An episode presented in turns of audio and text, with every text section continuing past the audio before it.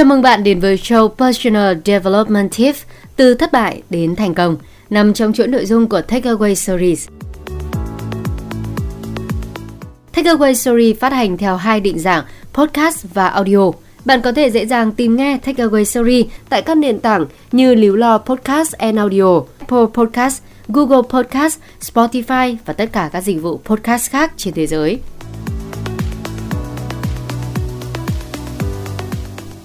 Bài học thứ tư, kỹ năng làm việc nhóm, tuân thủ theo số đông hay đưa ra khác biệt ý kiến. Bạn sẽ làm gì khi bạn biết mình đúng, nhưng những người còn lại trong nhóm không đồng ý với bạn? Bạn có cúi đầu trước áp lực nhóm?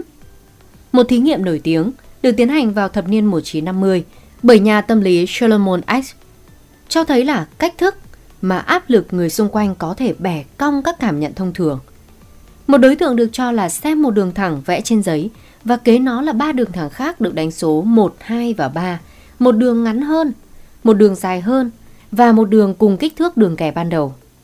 Anh hoặc cô ta phải chỉ ra đường thẳng nào trong ba đường trên tương ứng với đường thẳng ban đầu. Nếu người này ở một mình trong phòng, anh ta đưa ra đáp án chính xác vì nhiệm vụ này rõ ràng là khá dễ. Giờ khi có 5 người khác bước vào phòng anh ta, họ đều là các diễn viên, mà đối tượng không được biết.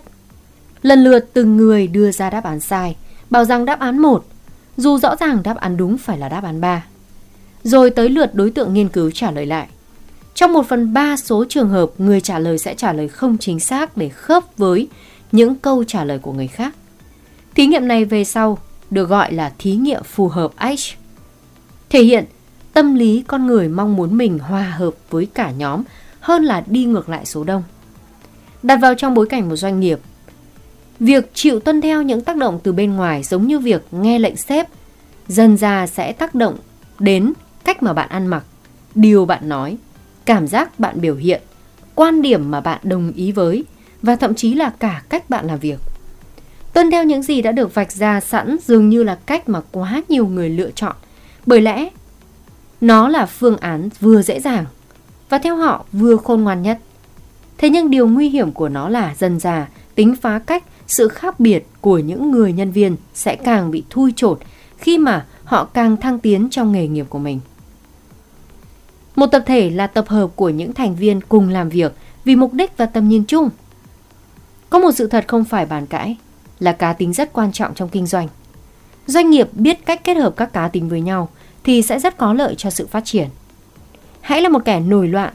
Tất nhiên, trong trường mực đúng đắn. Là chính bản thân mình, nếu thấy có gì đó sai thì đừng ngại mà không cất tiếng nói. Đừng im lặng và chỉ tuân theo lề thói cũ. Hãy can đảm để trở thành đúng bản thân mình và đóng góp nhiều giá trị hơn cho tổ chức. Một khi mà con người thật của bạn đã bộc lộ và những giá trị bạn đóng góp trở nên rõ ràng, thành công với bạn rồi sẽ sớm gõ cửa mà thôi. Tóm lại là dễ dàng nhận ra rằng mọi người thường có xu hướng tuân thủ theo số đông vì sợ bị chế giễu hoặc là bị cho là kỳ cục. Thế nhưng trong bối cảnh một doanh nghiệp, việc răm rắp nghe theo, không dám đưa ra ý kiến sẽ hạn chế sự tiến bộ, khả năng sáng tạo trong công việc của bạn.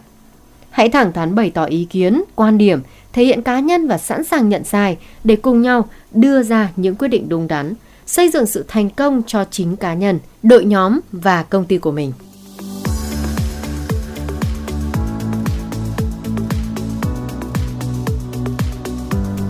Cảm ơn các bạn đã lắng nghe Takeaway Stories Show Personal Development Tips từ thất bại đến thành công. Bạn có thể tìm nghe lại chủ đề ngày hôm nay tại các nền tảng như Líu Lo Podcast and Audio, Apple Podcast, Google Podcast, Spotify và tất cả các dịch vụ podcast khác trên thế giới. Hẹn gặp lại các bạn vào phần tiếp theo của series này nhé!